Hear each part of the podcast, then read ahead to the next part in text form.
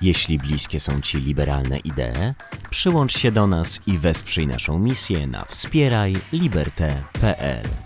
Tylko dzięki Twojej pomocy będziemy w stanie utrzymać stałą działalność. Witaj na pokładzie. Liberté Talks to co ważne. Seria Liberté Talks realizowana jest dzięki wsparciu Google oraz Państwa darowizną.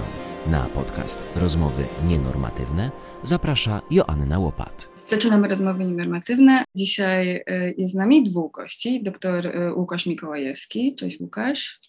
Cześć. I Maksym Piekat. E, Łukasz y, pracuje w pracowni badań nad historią i tożsamościami LGBT+, w Instytucie Stosowanych, Stosowanych Nauk Społecznych Uniwersytetu Warszawskiego. Szmarnie długa nazwa. Tak, trudno się wymawia. A Maksym z kolei jest autorem e, jednego z pamiętników, który się znalazł w antologii wydanej przez Instytut, pamiętniku o tytule Gdyby mama wiedziała. To ja. Tak. Wszystko się zgadza. No więc będziemy dzisiaj rozmawiać o tych pamiętnikach, nie jednym, e, ale wielu, e, zebranych właśnie przez Instytut. Łukasz, w 2020 roku, dwa lata temu, ogłosiliście konkurs na pamiętnik. Mógłbyś mi powiedzieć o tym konkursie? Co to jest za konkurs? Do kogo był skierowany? No myśmy się w pracowni inspirowali, inspirowały takimi tradycyjnymi konkursami zorganizowanymi w okresie międzywojennym na mm, autobiografię. Instytut Gospodarstwa Społecznego organizował konkursy na pamiętniki chłopów, pamiętniki bezrobotnych, pamiętniki migrantów emigrantów, a, a także Żydowski Instytut Historyczny organizował konkursy na pamiętniki młodzieży żydowskiej. I ciekawiło nas to, co by wyszło, gdyby ogłosić podobny konkurs dzisiaj. W sposób nie do końca zamierzony pracownia ogłosiła ten konkurs 1 e, czerwca, na kilka dni przed początkiem kampanii prezydenckiej.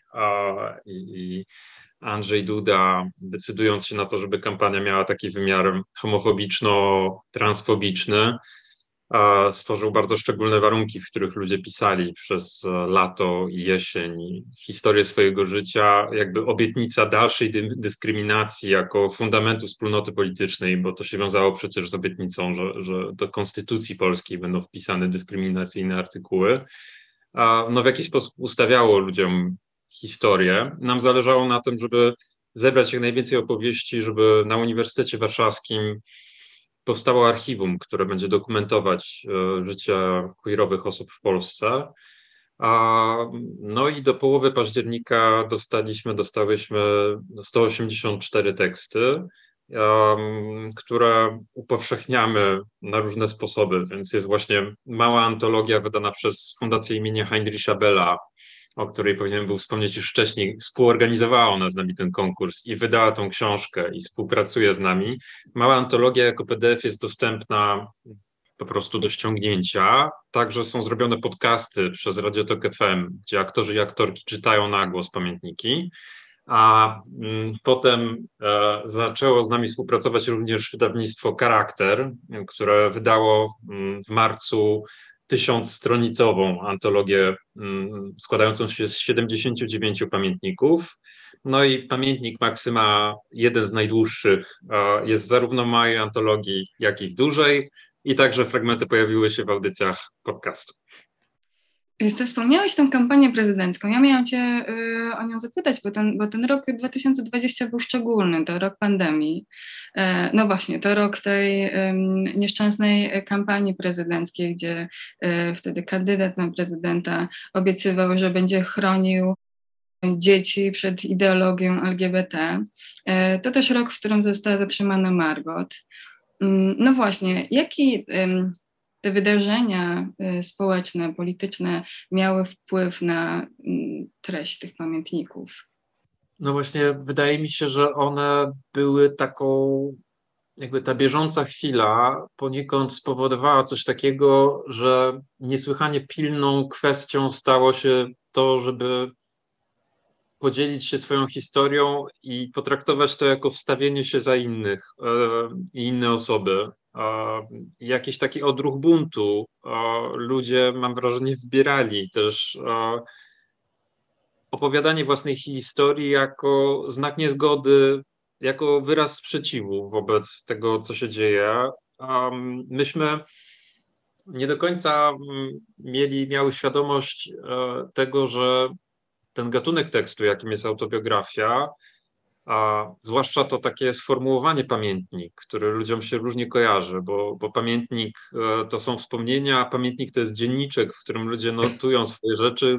Pamiętnik się kojarzy większości ludziom z nastoletnością i takim A... pisaniem drogi pamiętniczku. Jak A... ja mówiłem ludziom o tym konkursie, to mówili, to co ty tam właśnie wysyłasz? Takie, dzisiaj obudziłem się i zjadłem makaron z pomidorami. I to tak mi wiele osób zadawało to takie legitne pytania.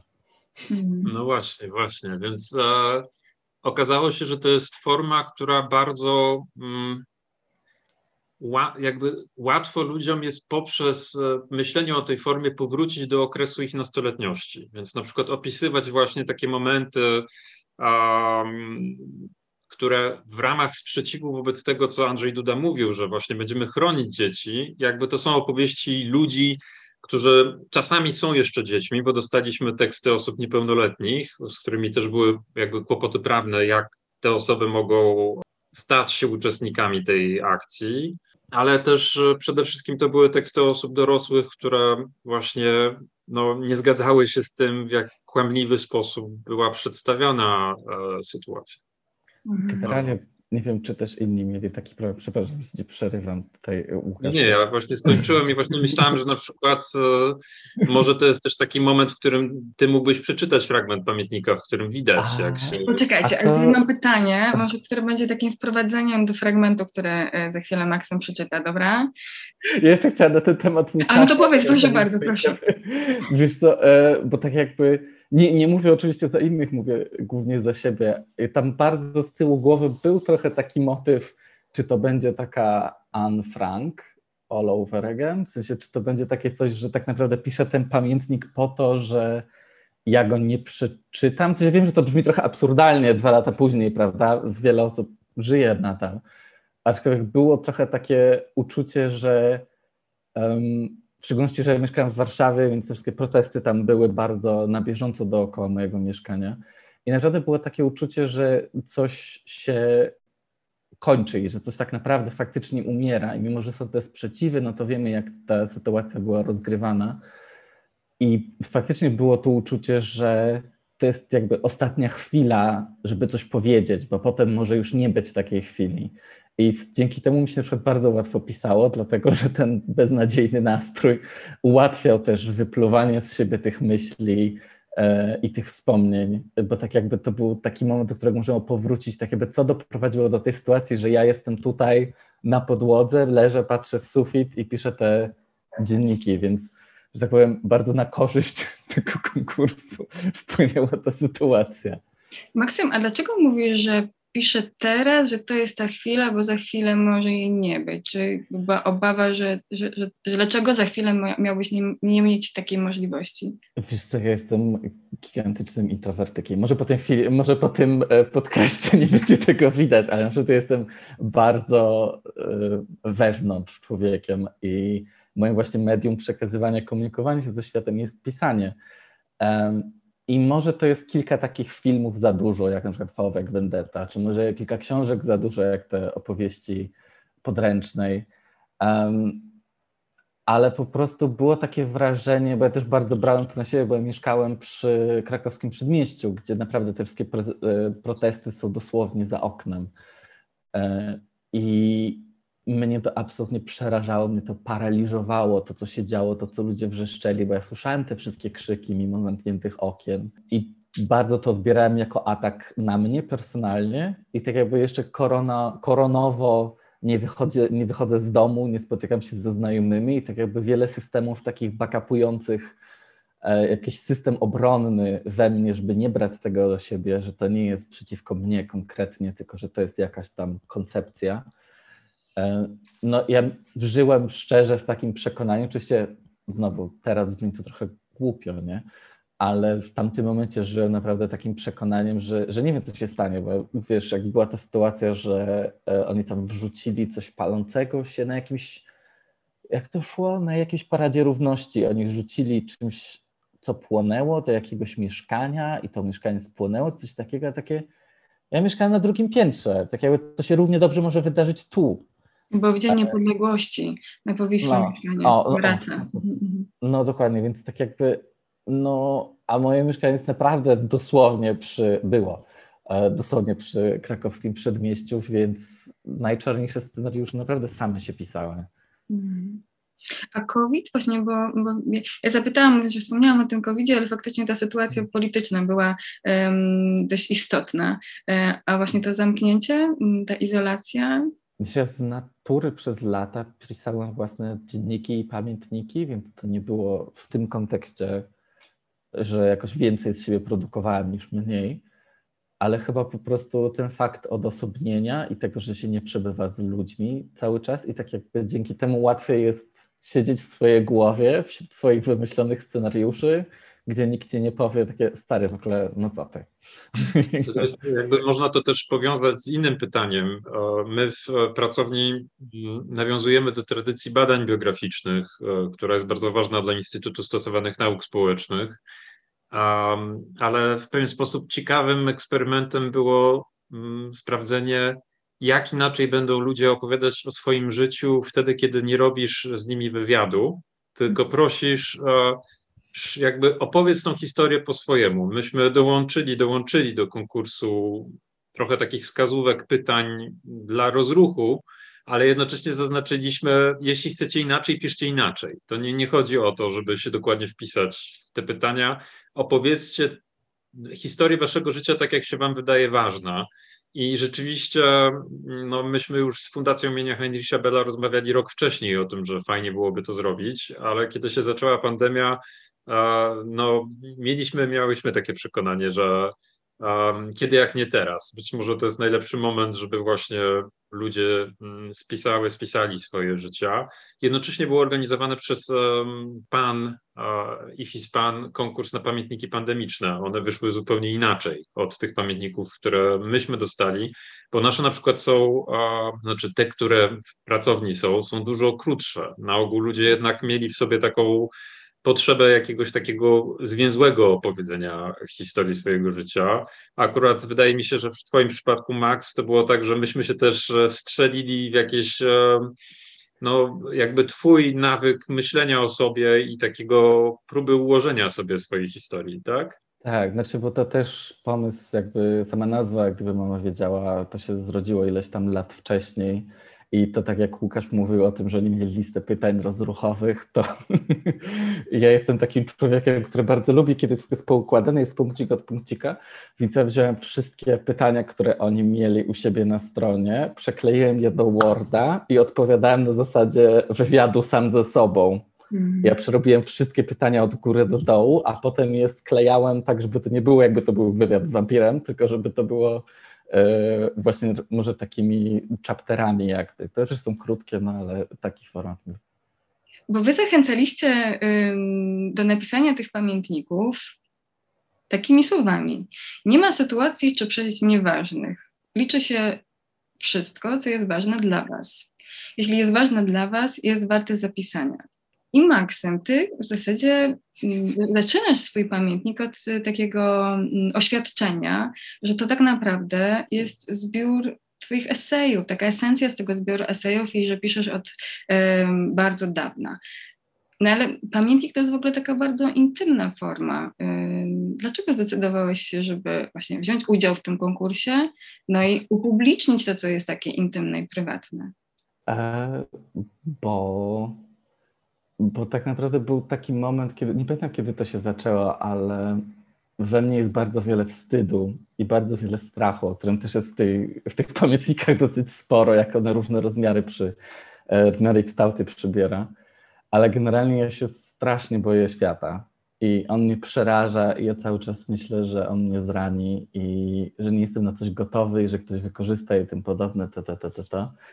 Um, i mam wiele takich y, cech, które myślę, że o Boże, jak ludzie się dowiedzą, to pomyślą, że, to, to, że jestem taki, a taki, albo taki, a taki. I mi dla mnie było bardzo wyzwalające, jak czytałem książki i autorzy pisali jakieś takie rzeczy, które były bardzo specyficzne dla danej postaci, albo takie, takie naprawdę tyciuśkie rzeczy, jak na przykład, że pierwsze co mi do głowy przychodzi, że ktoś siedzi w autobusie, siedzi ściśnięty i czuje, że ma spocone pachy i się boi je podnieść do góry. I ja takie, to można o tym pisać? I można to wydać? Tak jakby, ja, ja, ja znam to uczucie, ja dokładnie wiem o co chodzi. I tak jakby to wyzwolenie, które daje mi to, że ktoś o tym napisał, to znaczy, że on też o tym myślał i to znaczy, że nie jestem sam, jest dla mnie taki bardzo napędowy, jeżeli chodzi o pisanie. I dla mnie prowadzenie dzienników, pamiętników było właśnie takim momentem, momentem przez dużą część mojego życia. Było taką metodą na eksplorowanie siebie, e, dlatego że byłem dosyć dzieckiem dorosłym też przez duży fragment, który jest trudny do zniesienia przez długie ilości czasu, bo tak jak piszę, ja też tak mówię ja myślę i piszę bardzo dużo i mówię jeszcze więcej i po prostu nikt nie chciał tego słuchać, bo to szaleć można tak naprawdę. Więc stąd też tam, ten pomysł, żeby to pisać, a jak myśmy przechodzili naszą podróż z moją matką na temat tego właśnie, jak ja jej powiedziałam, że jestem gejem, ona potem myślała, że ja żartuję, e, a mało tam samochodem nie wjechała w rów, e, i tak jak nasza sytuacja zupełnie inaczej interpretowana, jak potem mnie wysłała na terapię, potem sama poszła też na terapię, jak długo jej zajęło zrozumienie tego wszystkiego, a ja stałem z boku i tak czekałem, czekałem. I pojawia się we mnie taka myśl, e, gdzieś w liceum pewnie, jakby wyglądało to moje życie, gdyby moja matka wiedziała o tym wszystkim, bo ona była zawsze pomocna i chętna do pomocy, tylko nie wiedziała do końca, jak to zrobi, albo czy powinna to robić. I jakby to wszystko wyglądało, gdyby ona wiedziała o tych wszystkich moich problemach, o których tam pisałem, tych sytuacjach. Um, potem w życiu doroślejszym tak jakby to z teorii przyniosłem na praktykę, więc ja mówiłem o tym wszystkim i też wyciągałem wszystkie wspomnienia i z niej rozmawiałem, ale też w tej książce, bo ona przeczytała, um, też natknęła się na takie rzeczy, które pierwszy raz w życiu usłyszała, co się wydarzyło. E, tutaj polecam e, podrozdział Mogło być morderstwo idealne. E, no i dla mnie dlatego to w ogóle nie jest intymne wbrew pozorom, bo mi te rzeczy, które przeczytałem, one pomogły się otworzyć, więc one były dokładnie przeciwieństwem intymności. One były tymi momentami, kiedy mogę powiedzieć ja też. I bardzo bym chciał, żeby inni też mówili ja też, i żeby było im wygodniej mówić o tych trudnych rzeczach. A no po prostu ten, też ten moment, myślę, że w każdym dorastającym człowieku jest ta, taki moment, kiedy wyłamu, wyłamuje się z tej iluzji, że nie istnieje coś takiego jak normalne dzieciństwo, albo że normalni rodzice, normalna rodzina i tym podobne, bo im więcej ludzi słuchasz, jak oni opowiadają, to takie wszyscy, wszyscy coś tam mają, ale nikt o tym nie mówi i mamy tę iluzję um, tej normalności. No i dlatego, dlatego piszę. W takim razie się jeszcze zatrzymam nad tą formą pamiętnikarską, ponieważ Ty, Łukasz, powiedziałeś o tym, że właśnie zrezygnowaliście, no pandemia zmusiła Was do tego, żeby zrezygnować z wywiadów. No ja też z takiego, z takiego mojego reporterskiego doświadczenia wiem, no jak ważny jest ten kontakt z drugim człowiekiem, zadawanie im, tej oso drugiej osobie pytań. Ale z drugiej strony, jak zobaczyłam tę Waszą antologię, to pomyślałam sobie, to jest niezwykłe, znaczy w sensie pomysł, żeby poprosić inne osoby, żeby napisały coś intymnego. I nadanie w ogóle temu formy pamiętnika jest czymś fantastycznym, bo to nie jest konkurs na opowiadanie, to nie jest konkurs na jakąś felieton, tylko to jest namówienie ludzi do tego, żeby właśnie się otworzyli. No i właśnie, jeśli chodzi o ten pamiętnik, z jednej strony e, to jest ten zapis intymnych myśli e, i ty nawet, tu Maksym się odwołam do twojego tekstu, piszesz, że dziennik to twój azyl, gdzie piszesz co myślisz i jak o tym myślisz. Ale w tym samym tekście później mówisz, że każdy, kto pisze, przechodzi przez etap, gdzie jego pamiętnik nie na 100% jest zgodny z tym, co myśli. Tak bo myśli, co ludzie powiedzą. Tak. I jeszcze jest fragment, w którym myślisz sobie, hmm, a może ktoś te pamiętniki po mojej śmierci odnajdzie i odkryje mój talent. Tak, tak. Więc, słuchaj, jak to jest z tym pamiętnikiem? e, znaczy, bo tam jakby... Ale poczekaj, e... jeszcze, jeszcze ci wejdę słowo, bo tam jest jeszcze jeden mhm. fragment, bo wspomniałeś teraz mamę, a tam jest mhm. jeszcze taki fragment, w którym mówisz o swojej mamie. E, nie wiem, czy jeżeli bylibyśmy sobie obcymi ludźmi, chciałbym, żeby była moją znajomą. o kurde, jak trudno się pisze takie słowa i to jeszcze do, in, do, do innych, do przeczytania. No więc mm. trudno się pisze pamiętnik, czy nie? Czy trudno się pisze pamiętnik na konkurs, czy nie? Znaczy, więc tak, no generalnie tak, jeżeli chodzi o ten proces pamiętnikowania, to nie wiem, czy tak jest u innych. Ja tak trochę zgadywałem, że jest tak u innych, bo u mnie to bardzo długo trwało, bo ja pisałem swoje pamiętniki przez lata i kilka lat zajęło mi nie pisanie, kilka zajęło mi pisanie rzeczy, które fakty, o których faktycznie myślę, albo jak faktycznie o pewnych rzeczach myślę, bo cały czas właśnie było to wrażenie, że no a co jak no właśnie będę jakimś wielkim artystą, wielkim pisarzem, wielkim poetą i oni to znajdą i oni to wydadzą, więc też stąd był, była taka myśl w mojej głowie, że ja wyrzucałem moje pamiętniki, ja je darłem na kawałki albo je paliłem, bo wstydziłem się tego, pierwsze co napisałem, co było nieszczere, a drugie wstydziłem się tego, co napisałem i było szczere. I tak jakby bardzo problematyczny jest ten pierwszy etap, był ten pierwszy etap dla mnie do pisania pamiętników. Po czasie jest trochę lepiej, kiedy zdajesz sobie sprawę, że nikogo nie obchodzi, co jest w twoim pamiętniku. E, primo dlatego, że nikomu się nie chce czytać e, takich rzeczy. E, a sekundą moje, mój sposób pisania, znaczy mój styl pisania jest bardzo brzydki, więc jest trudno do czytania do kogokolwiek tak naprawdę i to było dla mnie bardzo wyzwalające i wtedy przestałem próbować pisać ładniej, tylko wręcz przeciwnie, próbowałem pisać jeszcze brzydziej, żeby mieć pewność, pewność, że nikt tego nigdy nie przeczyta.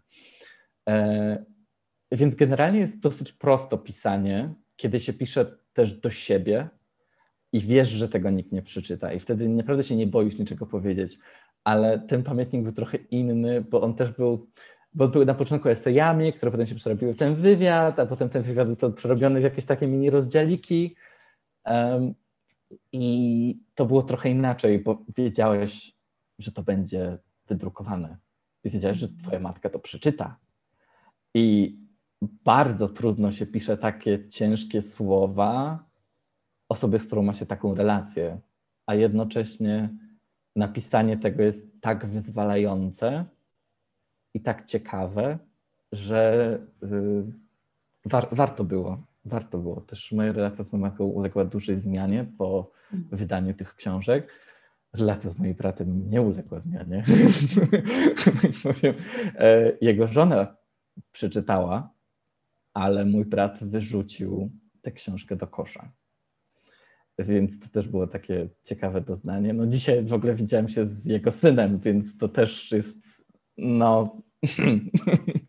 Nie, ma chyba dwa lata, prawda? wniosku jest. No tak, taki berbec jeszcze tak ciężko mówi, ale baba, mama i pokazywanie kota. Więc no, ale jest to bardzo ciężkie. I też jak się z nim spotykam, ja go widzę chyba trzeci raz w życiu. Też tak jakby te końcowe rozdziały tego mojego pamiętnika mówią o tak jakby problemach, które mam z samą koncepcją, że mój brat będzie miał syna że w ogóle będzie miał dziecko, a że będzie miał syna, to jest jeszcze inna sprawa. I teraz za każdym razem, jak na niego patrzę, to nadal mi dzwoni w głowie takie tylko nie bądź gejem, tylko nie bądź gejem. Po prostu, albo nie bądź trans, tak jakby bądź normalny. Mm. No, i to jest.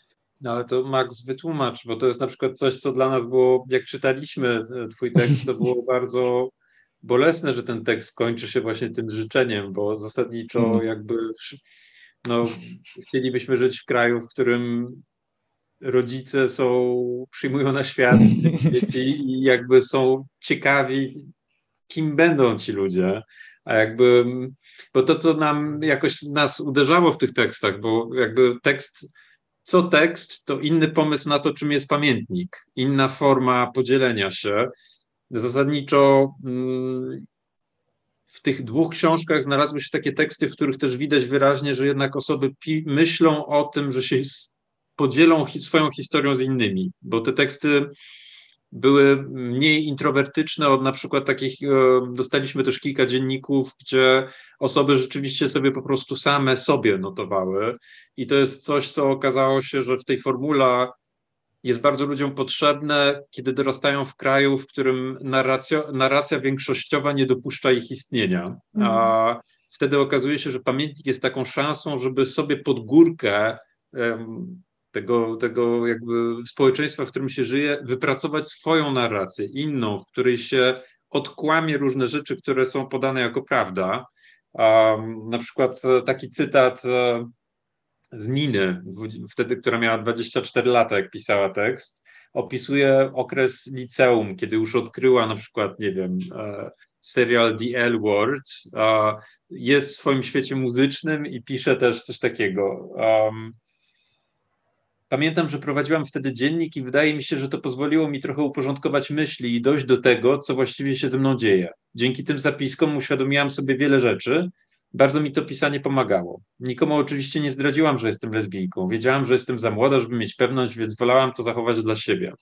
Więc w pewnym sensie to, to jest, też jest taka sytuacja takich myśli zamkniętych w słoiku trochę, tak? E, które czeka się na moment, w którym będzie można wypuścić no, w społeczeństwie, w którym nie jest to tematem tabu, może nie trzeba tak długo tego trzymać w sobie, ale te pamiętniki dokumentują jeszcze sytuację, w której nieważne, czy osoba, która pisze, ma 60 lat, czy kilkanaście, nadal jest e, no, konieczny taki właśnie skok um, odkłamania czegoś, co jest przedstawione jako sytuacja standardowa. Więc przypuszczam, że o to chodziło, Max, w tym zakończeniu, tak?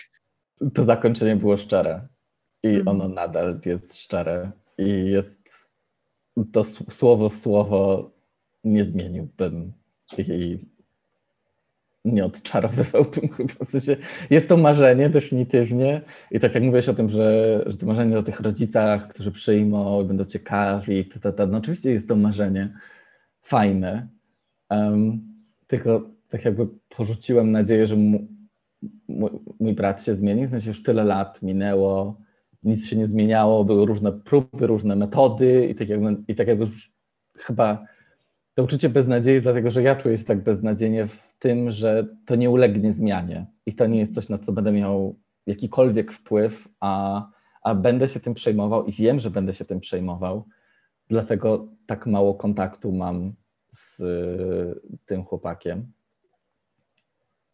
No i, i, i no. Słuchajcie, mi się wydaje, że to jest taki w ogóle dobry moment, Maksym, żebyś przeczytał może fragment e, swojego pamiętnika. Jasne. Łukasz, który wolisz? No właśnie, któryś wybraliście. No to może, może ten fragment, w którym właśnie widać, e, no bo te pamiętniki bardzo często wracają do realiów szkolnych i właśnie pokazują, dlaczego to jest istotne, żeby nie chronić dzieci przed wiedzą o nieheteronormatywności i niecisnormatywności. To jest coś, co też nam jakoś w tych tekstach ładnie bardzo wyszło. Fakt, że one są napisane bardzo wieloma różnymi polszczyznami i, i nie mm, na tyle piękne są te różne polszczyzny i na tyle to jest odświeżające, jakoś się okazało dla nas w kulturze polskiej, że myśmy się powstrzymywały i powstrzymywali od poprawiania tych tekstów. Um, I um, zobaczyliśmy trochę, jak bardzo mamy głęboko wdrukowaną taką przekonanie, że pewne rzeczy się pisze w taki sposób. I jaka wielka jest radość też w odkłamaniu tego przekonania, że można to napisać na wiele różnych sposobów. I istotne jest ostatecznie to, co osoba chce powiedzieć. I jakby trochę to są też teksty o doświadczeniu niebycia słuchanymi i jakby opowiedzeniu historii wreszcie w takich warunkach, w jakich się ma ochota. No i to było ciekawe, że nam się w jakiś sposób rymowało to takie przemówienie, to się pisze w ten sposób, z takim też głosem, nie wiem, kocha się w ten sposób, albo chłopakiem się jest w ten sposób, mm, dziewczyną w taki sposób. I te opowieści bardzo często są o tym. No i nie wiem, no tutaj wydaje mi się, że na przykład w tym fragmencie Maxa, który Max za chwilę przeczyta, no widać, jak ważne jest to, żeby pojawiły się głosy, które nie wchodzą w część takiej homofobicznej narracji, która jest cały czas defaultowa w Polsce i transfobiczna. Wiesz co, to ja jeszcze tylko zrobię y, tutaj mały przypis, bo ja się boję, że to mi ucieknie. Ja zapisałam sobie taki punkt, żeby zapytać cię o formę. Rozumiem, że wy nie ingerowaliście w te, w te teksty, w ich formę. E, tam redakcja była minimalna albo żadna, prawda? No, e, nie ingerowaliśmy, troszeczkę uspajnialiśmy na przykład zapis, nie wiem, tytułów filmów, tytułów książek. Czytaliśmy te teksty zasadniczo, na przykład jeżeli widzieliśmy, że osoba stara się pisać w interpunkcyjnie poprawny sposób, e, no to jak tam zabrakło w jednym miejscu przecinka, no to byliśmy życzliwymi e, osobami redagującymi i podpowiadaliśmy, może tutaj jeszcze przecinek, ale zasadniczo zależało nam na tym, żeby zachować żywiołowość tych tekstów. Właśnie żywiołowość tej, tego momentu, w którym osoba mówi, ok, zbiera się w sobie i mówi, teraz spiszę, podzielę się i gdyby na przykład nawet do, do, do, dostawiać dużo tych przecinków, to te teksty się robiły zbyt uczesane, a jakby coś e, się traciło w tych tekstach. Natomiast to, co myśmy robili bardzo uważnie, to czytaliśmy te teksty i się zastanawialiśmy, czy osoby na przykład nie piszą pewnych rzeczy, które warto im zwrócić uwagę, czy na przykład osoby trzecie, które są opisane w tych pamiętnikach, chciałyby się pojawić w takiej postaci, czy nie. Jakby zależało nam na tym, żeby te historie, żeby podzielić się z nimi e, w sposób e, bezpieczny dla piszących i, i dla osób opisywanych czasami. To tutaj właśnie e, Łukasz mówi na przykład o moim pamiętniku, gdzie były chyba tam dwie sytuacje takie i jedna w tym, co zaraz właśnie przeczytam, gdzie był pan, który w ogóle zachował się 10 na 10, w ogóle wow, e, ale nie, nie wiedziałam, czy chcę podawać jego nazwisko. Znaczy ja podałem w oryginale, a, a Łukasz mnie po prostu pytał, czy aby na pewno i mm. no, odezwał się we mnie strach o rzeczy, których nie ma, na które nie mam żadnej kontroli, e, więc wolałem po prostu nie podawać tego nazwiska tak na wszelki... To oczywiście też pokazuje, jakby nadal myślimy o tych ramach sytuacji, w której, której zasadniczo nie powinno być, tak? Bo e, mówimy trochę jeszcze nad czym, więc może za chwilę, jak Max przeczyta ten fragment, to będzie to jaśniejsze, ale zasadniczo to jest rzecz bardzo chlubna i jest to trochę tu z proporcją gardę, jak e, ukrywanie sprawiedliwego, um, który, nie wiem, to, że nie wiemy, czy nie, czy nie byłoby niedźwiedzią przysługą podanie nazwiska nauczyciela, który a, zachował się porządnie, tak? A, co z dzisiejszej perspektywy, bo myśmy to robili no, półtora roku temu, prawdopodobnie już bym powiedział, zmienił zdanie i sądził, że okej, okay, to nie jest e, rzecz, którą, nad którą należy się dwa razy zastanawiać. Mm. No, no ale tam były trochę inne realia i to no, pisaliśmy wtedy, kiedy żeśmy pisali, nie? Więc trochę inaczej to się czuło, wyglądało i no, nie chcę, nie chcę się nikomu dać takiego czegoś, co my przeżywamy tak naprawdę, więc już człowiek asekuracja. Czytaj.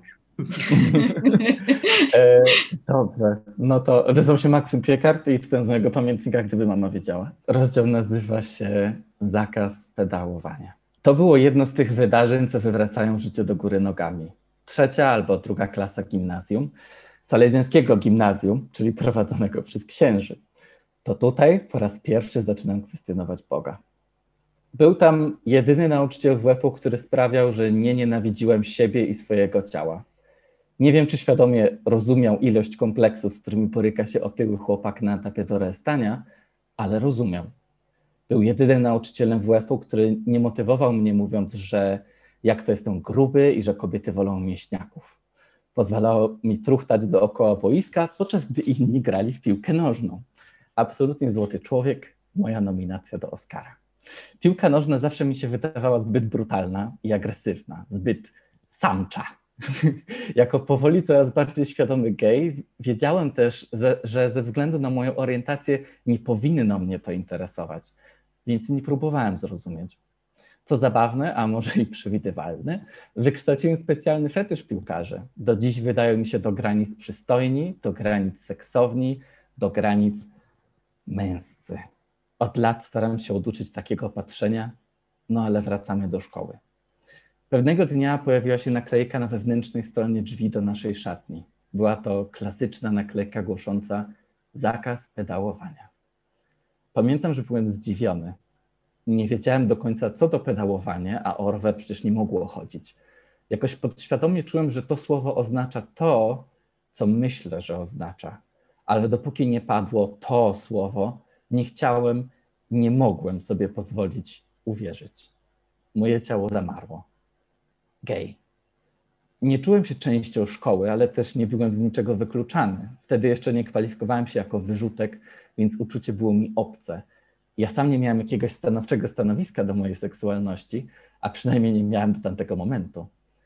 Chłopaki przyklaskiwali i śmiali się, że nie, nie chcę tu żadnych pedałów. Może to zabrzmieć głupio, mówienie, że dokładnie pamiętam, co się wtedy działo w moim środku, ale pewnych uczuć się po prostu nie zapomina. Zaginam się w środek jak origami, składam się, umniejszam, znikam. A potem nie zajmuję w ogóle przestrzeni. Nie byłem ciałem w szatni. Fizycznie w okolicach pępka odczułem pewien zryw, narodziny czegoś nowego, czegoś, co nie było wcześniej w moim ciele, czegoś, co nie chciało się dzielić miejscem z niczym innym. Właśnie w tamtej szatni poczułem w sobie strach. Wcześniej bałem się rodziców albo strasznego potwora w filmie. Ten potwór był jednak inny, większy, bezbrzeżny, był wszechogarniający i bezcielesny.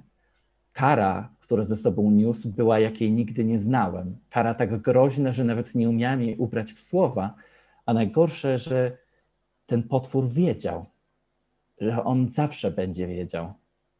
Pan O, nauczyciel od WF-u, jak tylko zobaczył tę naklejkę, zrobił się czerwony, jak nigdy jeszcze w życiu go nie widziałem. Był tak wściekły, jak osoby, które nigdy się nie wściekają, się wściekają. Kipiało mu w oczach. Gdyby mogło, to pewnie by dymiło mu z uszu. Kto to zrobił? Zaryczał jak lew. Milczeliśmy, a ja w głębi duszy dziękowałem światu, że ktoś nie zabraniał mi istnieć, że nie zakazywał pedałować, nie zakazywał maksymować. Gdy wyszedł, chłopaki chichotali. Pewnie też jest gejem. Nie. Pewnie też jest pedałem. Przez moją niefajną sytuację w domu nie myślałem o szkole jako o kolejnym polu bitwy. Szkoła była nudna i trudna, ale nie była groźna. Zrozumiałem, że najgorsze, co mi się może w życiu przydarzyć, to bycie mną.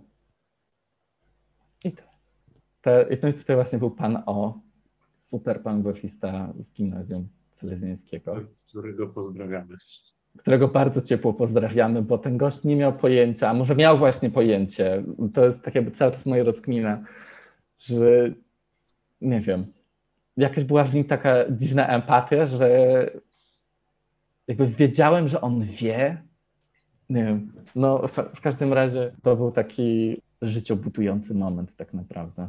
Ale Maksym, ty myślisz, że on stanął w twojej obronie? O to chodziło? Nie wiem, czy stanął w mojej obronie. Znaczy, myślę, że bardziej stanął generalnie w obronie. Po prostu on mnie jako, jako że ja totalnie odstawałem od całej reszty chłopaków yy, u nas w zasadzie na roku. yy, to tak jakby miał zupełnie traktowanie mnie niż wszystkich innych i tak jakby poziom zrozumienia, którego nie spotkałem nigdy wcześniej ani później od żadnego innego WF-isty i tak jego generalne traktowanie mnie i pozwalanie na to, że tak jak mieliśmy jakieś testy z zrobienia pompek, e, testy zrobienia pompek, to ja miałem swoją własną klasyfikację, że tak powiem. E, I też jak mógł, to się starał mi dodawać piątki, dając mi piątki za jakieś głupie rzeczy, na przykład no, pamiętam jedną taką sytuację, gdzie mnie pytał, Maksym, pytanie na piątkę, e, jaka jest definicja biegania i jaka jest różnica od bieg biegania od chodzenia? I ja myśląc, że jestem geniuszem, bo wymyślam definicję biegania, dostałem piątkę, no a to właśnie po to, żebym zdał.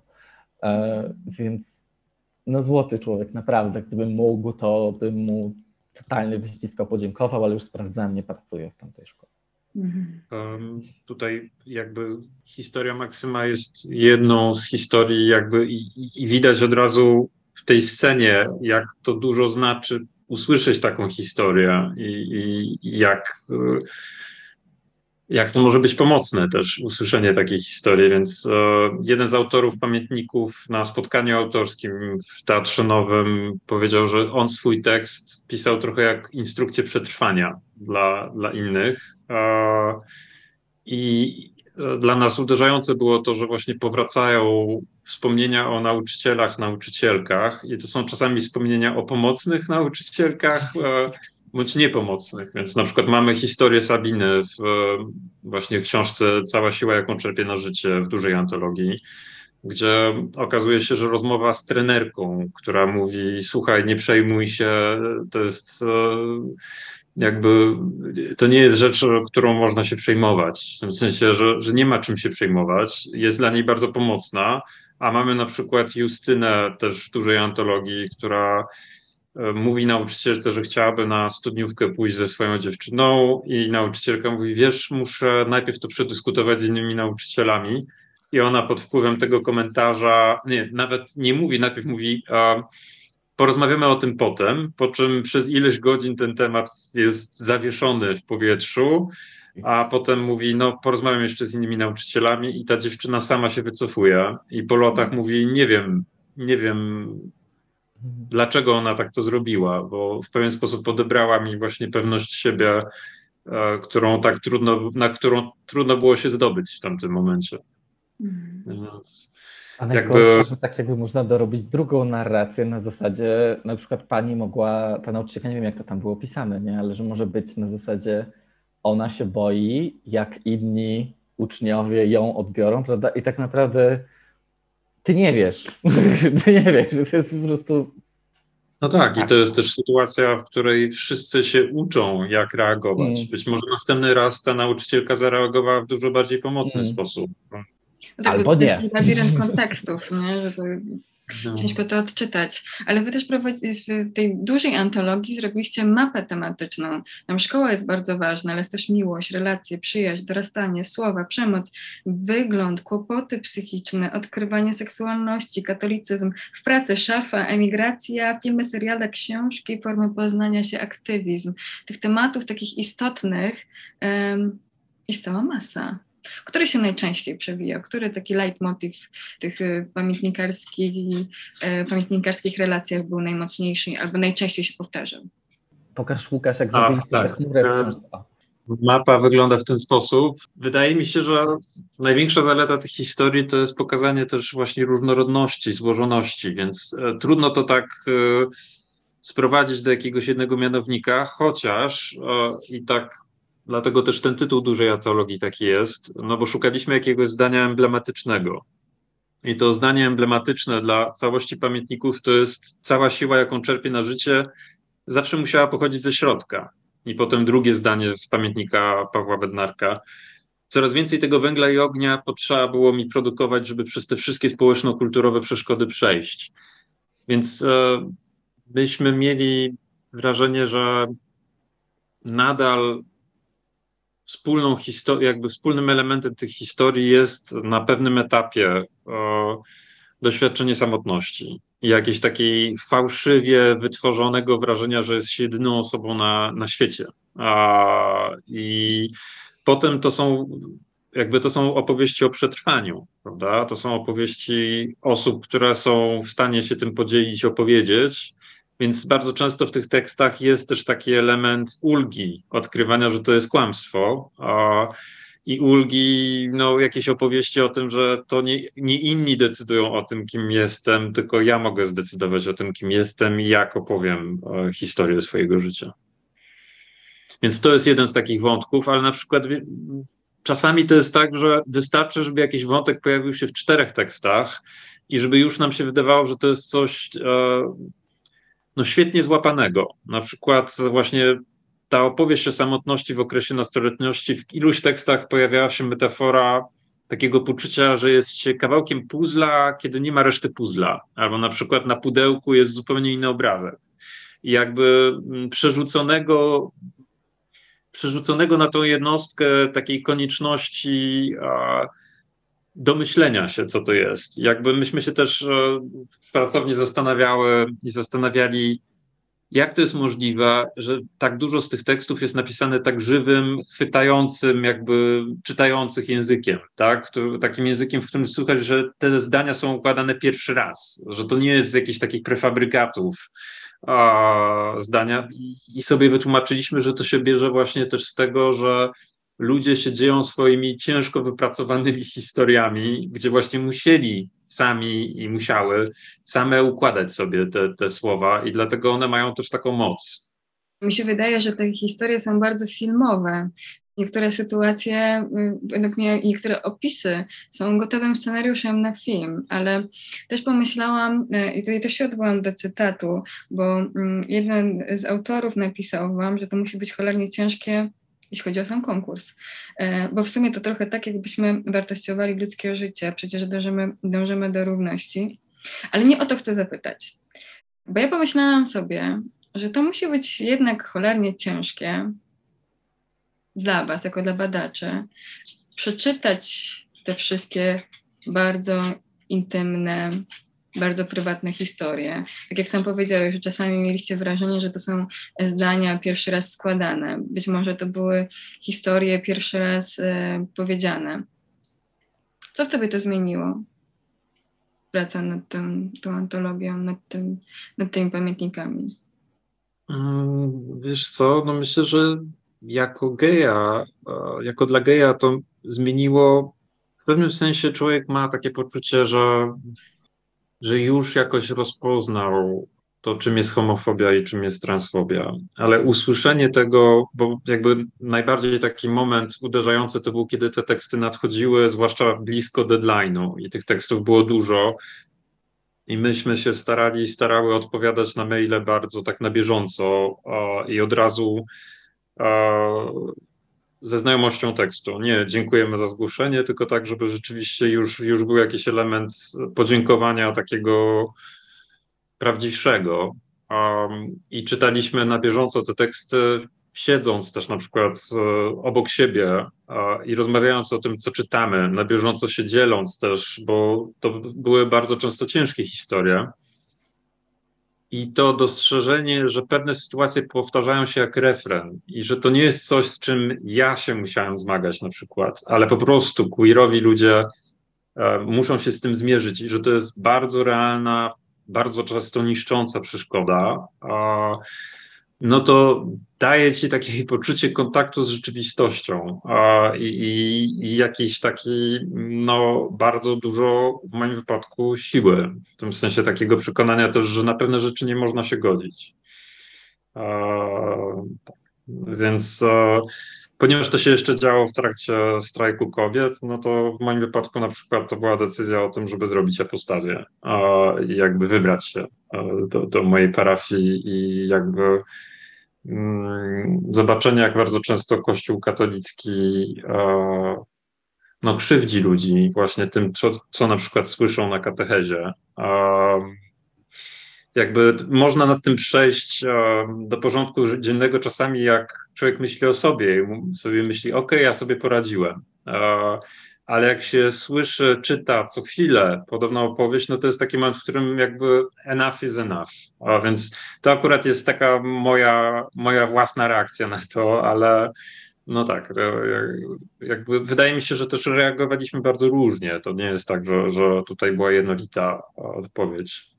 I też widzimy, jak różnie ludzie reagują na, to, na te książki, bo, bo nie wiem, część osób mówi, a, że to jest takie doświadczenie, że chce się płakać, jak się to czyta, inne osoby mówią, że to właśnie są takie niesamowite filmowe historie, które jakby są uzależniające, że chce się czytać jedną za drugą, bo po prostu cały czas jest to wrażenie, że to jest coś nowego, że już masz poczucie, że masz jakieś takie wyobrażenia, jak rzeczy się mają, po czym nagle się okazuje, że życie, bo w tych tekstach jest też coś bardzo pięknego, czyli nieprzewidywalność życia tak? I jakby to, że sądzisz, że już masz jakiś stereotyp, a po prostu każda kolejna sytuacja ci rozbija ten stereotyp i, i no, to jest e, element frajdy w tych opowieściach. Ja z kolei miałam takie wrażenie, jak zobaczyłam szczególnie tę małą antologię, to pomyślałam sobie, a to będzie taka lektura, szczególnie, że to się tak właśnie łatwo dość czyta, dość sprawnie, to będę miała taką lekturę do poduszki, ale szybko się zorientowałam. Jest taka lektura, wiecie, że po prostu każdą tę opowieść trzeba odchorować. Próbowałam nazwać tę emocję, która ze mną zostawała. I ja miałam takie trochę to właśnie origami w brzuchu, w sensie, wiecie, po prostu jakiś ścisk. Nie wiedziałam, dlaczego jest mi źle, dlaczego, dlaczego boli mnie brzuch, dlaczego, dlaczego czuję się tak jakoś niekomfortowo. Stąd, stąd, też, moje, stąd też to pytanie. A mi było bardzo trudno czytać na przykład jedną po drugiej, dlatego że mam jakieś takie dziwne uczucie, że przejście z jednego do drugiego i tak jakby metaforycznie nie zapłakać, tak jakby nie właśnie odchorować, byłoby takie disrespectful dla tej osoby. I, Dokładnie. No to strasznie, strasznie dziwnie się to czyta. I naprawdę trudno przeczytać. Dla mnie było więcej niż jedną i, i potem takie stop, wrócimy sobie kilka dni. Tak, dokładnie, dokładnie. Tak jak też, też miałam taką myśl, że żeby oddać szacunek tej osobie, która się dzieli ze mną e, tą intymnością, żeby się zatrzymać, trochę z nią zostać, e, a dopiero później przejść do tej e, kolejnej historii. Tym bardziej, że miałam też taką obawę, szczególnie przed rozmową z wami, że trochę mi się, wiecie, skleją te osoby. I będę miała problem, że na przykład zaraz rzucę jakąś anegdotę, bo wiem, przekonana, że to jest z twojego pamiętnika, Maksyma, się okaże, że nie. Mamy tutaj Łukasza, Łukasz zna tę książkę na wyrywki po prostu, czego nie spytasz, takie, no tak, to było w pamiętniku Izy na stronie ty, ty, ty. I to jest rozdział, okej. Okay. Ale wam, że jeszcze było takie jeden, jedno opowiadanie, które z, z, z, punktu widzenia literackiego według mnie nie było mm, wybitne, e, ale ten e, autor tego, opowiada, tego, tego pamiętnika opisywał swój mm, proces coming outu, kiedy tam zaplanował powiedzieć jednej osobie, drugiej, tam baba, babcia, mama i tak dalej po kolei. Y, I i wiecie co, i to się po prostu oglądało, e, czy czytało jak taki um, thriller, thriller taki, wiecie, po prostu taki film akcji, co się stanie, dobra, już idzie, wchodzi do, do pokoju babci i co dalej? No dobra, bo już babcia wie, okay. no, teraz, teraz jeszcze została mama, tata i nagle, wiecie, po prostu wchodzisz w tę historię, ponieważ chcesz zobaczyć, co się wydarzy dalej i chociaż czasami te scenariusze są przewidywalne, to, to potrafią być zaskakujące. Maksym, to w takim razie do Ciebie pytanie. Co, e, co dla Ciebie, co u Ciebie zmieniło ten, ten, ta decyzja o upublicznieniu mm, tej Twojej prywatności? Co, co się stało po tym e, konkursie? A, mi bardzo, tak jakby to, że to wydałem, tak jak powiedziałam, relacja z moją matką uległa zmianie, a chyba to, co było najważniejsze, jeżeli chodzi o te zmiany relacji z moją matką, było to, że ona przestała w końcu mnie nagabywać do kontaktu z moim bratem i z jego żoną i z jego synem, bo tak jak było kawa na ławie, punkt po punkcie wypisane, dlaczego nie chcę, dlaczego nie mogę tak naprawdę tego robić. I to uczucie tej lekkości bycia, tak, ta, te rozmowy na ten temat toczyły się miesiącami, żeby nie być latami. To była jedna z przyczyn, dla których wyjechałem z kontynentu, nawet nie z kraju. E, żeby po prostu przez nie być nagabywanym cały czas. E, I to była taka największa zmiana. A druga to było to, że e, może mniej pamiętnikowo, że tak powiem, ale chciałem być pisarzem, bardzo wiele rzeczy pisałem, ale skończenie projektu to jest rzecz zupełnie inna niż po prostu pisanie. No i to mi dało takiego kopa do, tak jakby skończyłem to i jednocześnie chciałem to poprawić, a z drugiej strony też było załatwione. I'm, I'm done. Tak jakby następny. Le lecimy dalej. I zacząłem pracę nad innym projektem, który no, na chwilę obecną w związku z zaadaptowaniem psa i remontem mieszkania jest trochę zawieszony, e, ale planowo do końca roku powinienem skończyć już pierwszą rundę poprawek, czyli drugą wersję. E, I to, to mi po prostu pomogło kreatywnie, jako osoba, jako artysta, jako pisarz. To było dla mnie takie wyzwalające, szczególnie, że ten nowy projekt, który właśnie jest książką, to jest e, fiction, jest tak jakby z trzema bohaterami, każdy z tych bohaterów jest mną.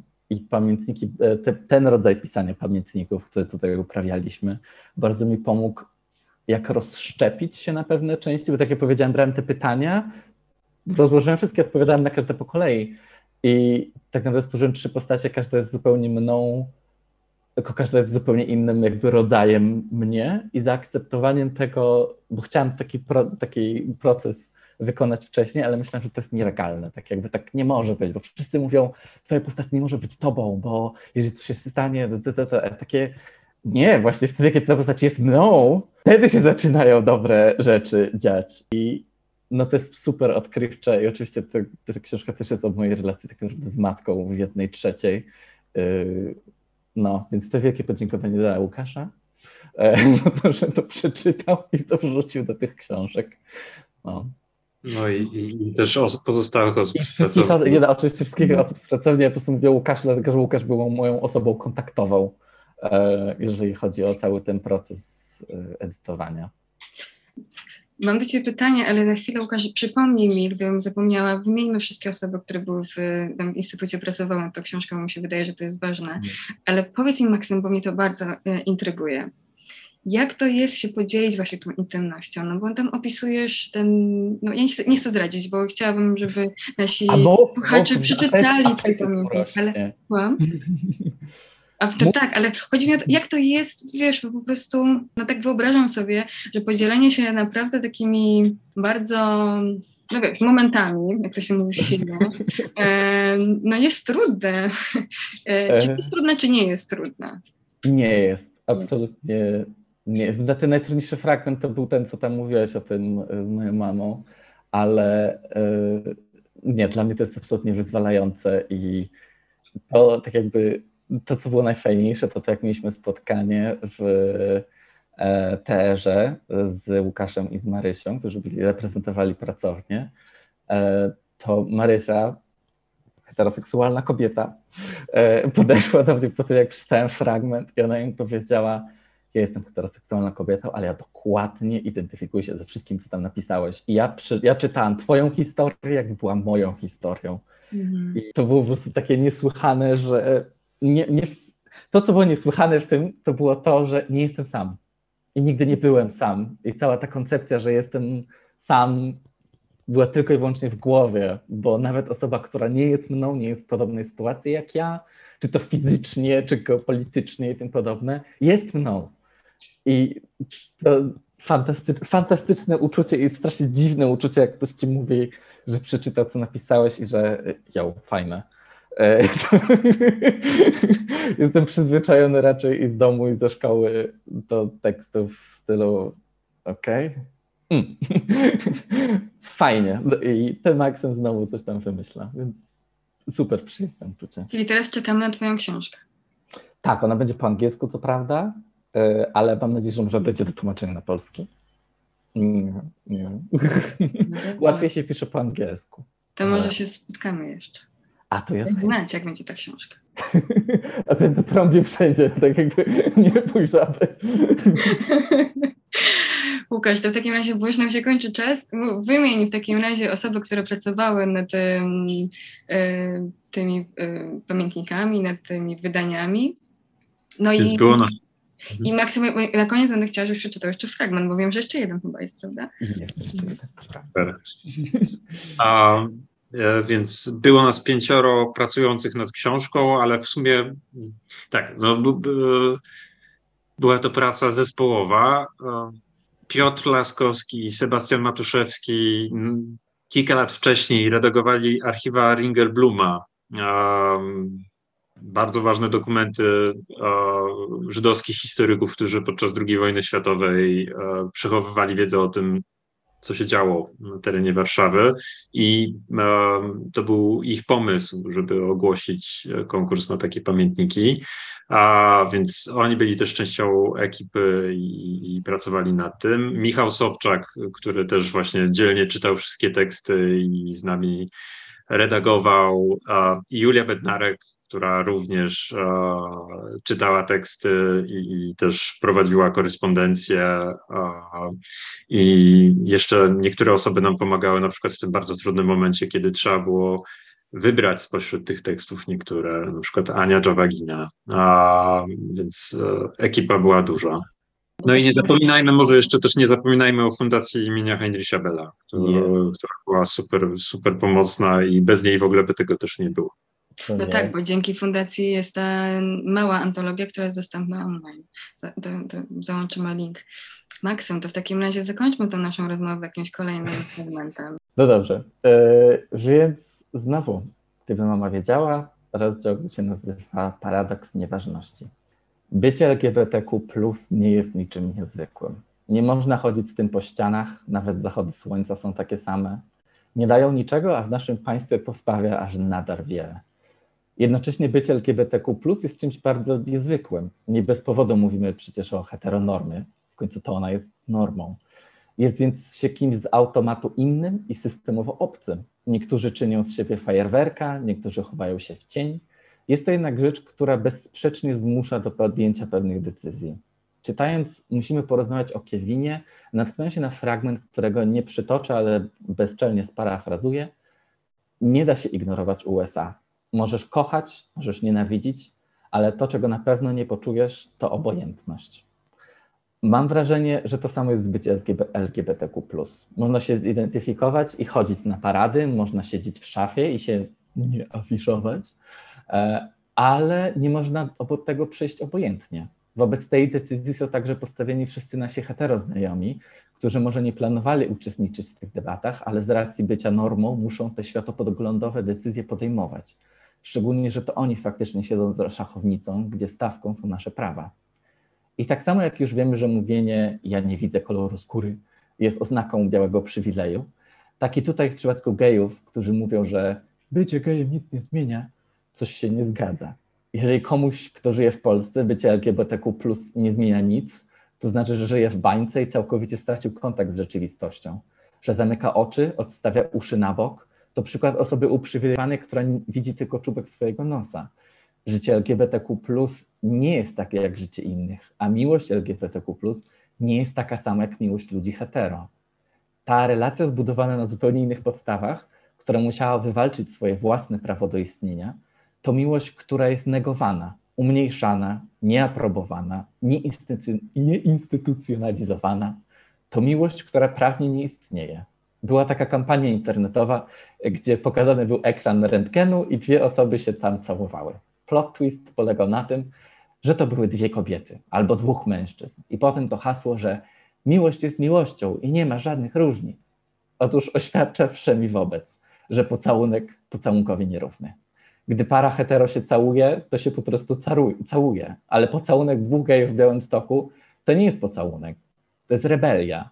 To rebelia, za którą płacimy wizytami w szpitalach, wykluczeniem społecznym, czasem nawet własnym życiem to pocałunek, który potrafi nas wyrzucić z pracy, wykreślić z rodziny, zmusić do wyprowadzki. Ile par hetero musiało przechodzić przez tę bramkę rozważań, by chciał się pocałować na przystanku? Miłość LGBTQ ma niewiele wspólnego z systemowo aprobowaną miłością hetero. Miłością, która może być zalegalizowana, która może dać wizę, a nawet możliwość wejścia na salę szpitalną. Miłość, która może zakończyć się posiadaniem dziecka bez pytania kogokolwiek, o zgodę. Nasza miłość bierze na to wszystko poprawki. Uwzględnia fakt, że ludzie będą nas nienawidzić, że nie możemy się całować na przystanku autobusowym, nie będziemy trzymać się za ręce na balu maturalnym, nie przeprowadzimy miłości naszego życia na imprezę pracowniczą. Miłość LGBTQ jest wybrakowaną, wypaczoną wersją miłości hetero, imitacją tego, co heteropary mają mieć bezrefleksyjnie i to jeszcze z całkowitym poparciem społeczeństwa. Te miłości próbują być tym samym, ale nie są i przez wiele lat chyba jeszcze nie będą. Mówienie o jej jednakowości to w najmniejszych słowach ciepłe pragnienie, a w brutalnej rzeczywistości marzenie ściętej głowy. Idea może być podobna, ale egzekucja to dwie oddzielne bajki. Dlatego tak bardzo istotne, by mówić o naszych historiach miłosnych, tych, które niekoniecznie, a w zasadzie nie, tych, które nie tylko się nie wpisują w heteronormę i kończą domem i dziećmi. Żeby przeciętny konsument wiedział, że niestandardowe związki hetero, nie homo, też istnieją. Wszystko to wspiera zmianę naszej jedynej historii miłości LGBTQ. Wtedy miłość queer nie stanie się tą samą miłością, co miłość hetero, ale stanie się miłością równoznacznie istotną. Bardzo dziękuję. Myślę, że obok tych y, pamiętników nie można przejść obojętnie i obok tych Waszych opowieści. Naszymi gośćmi byli Łukasz Mikołajewski i Maksym Piekart.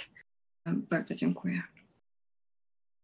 Jeśli bliskie są Ci liberalne idee, przyłącz się do nas i wesprzyj naszą misję na wspierajliberte.pl.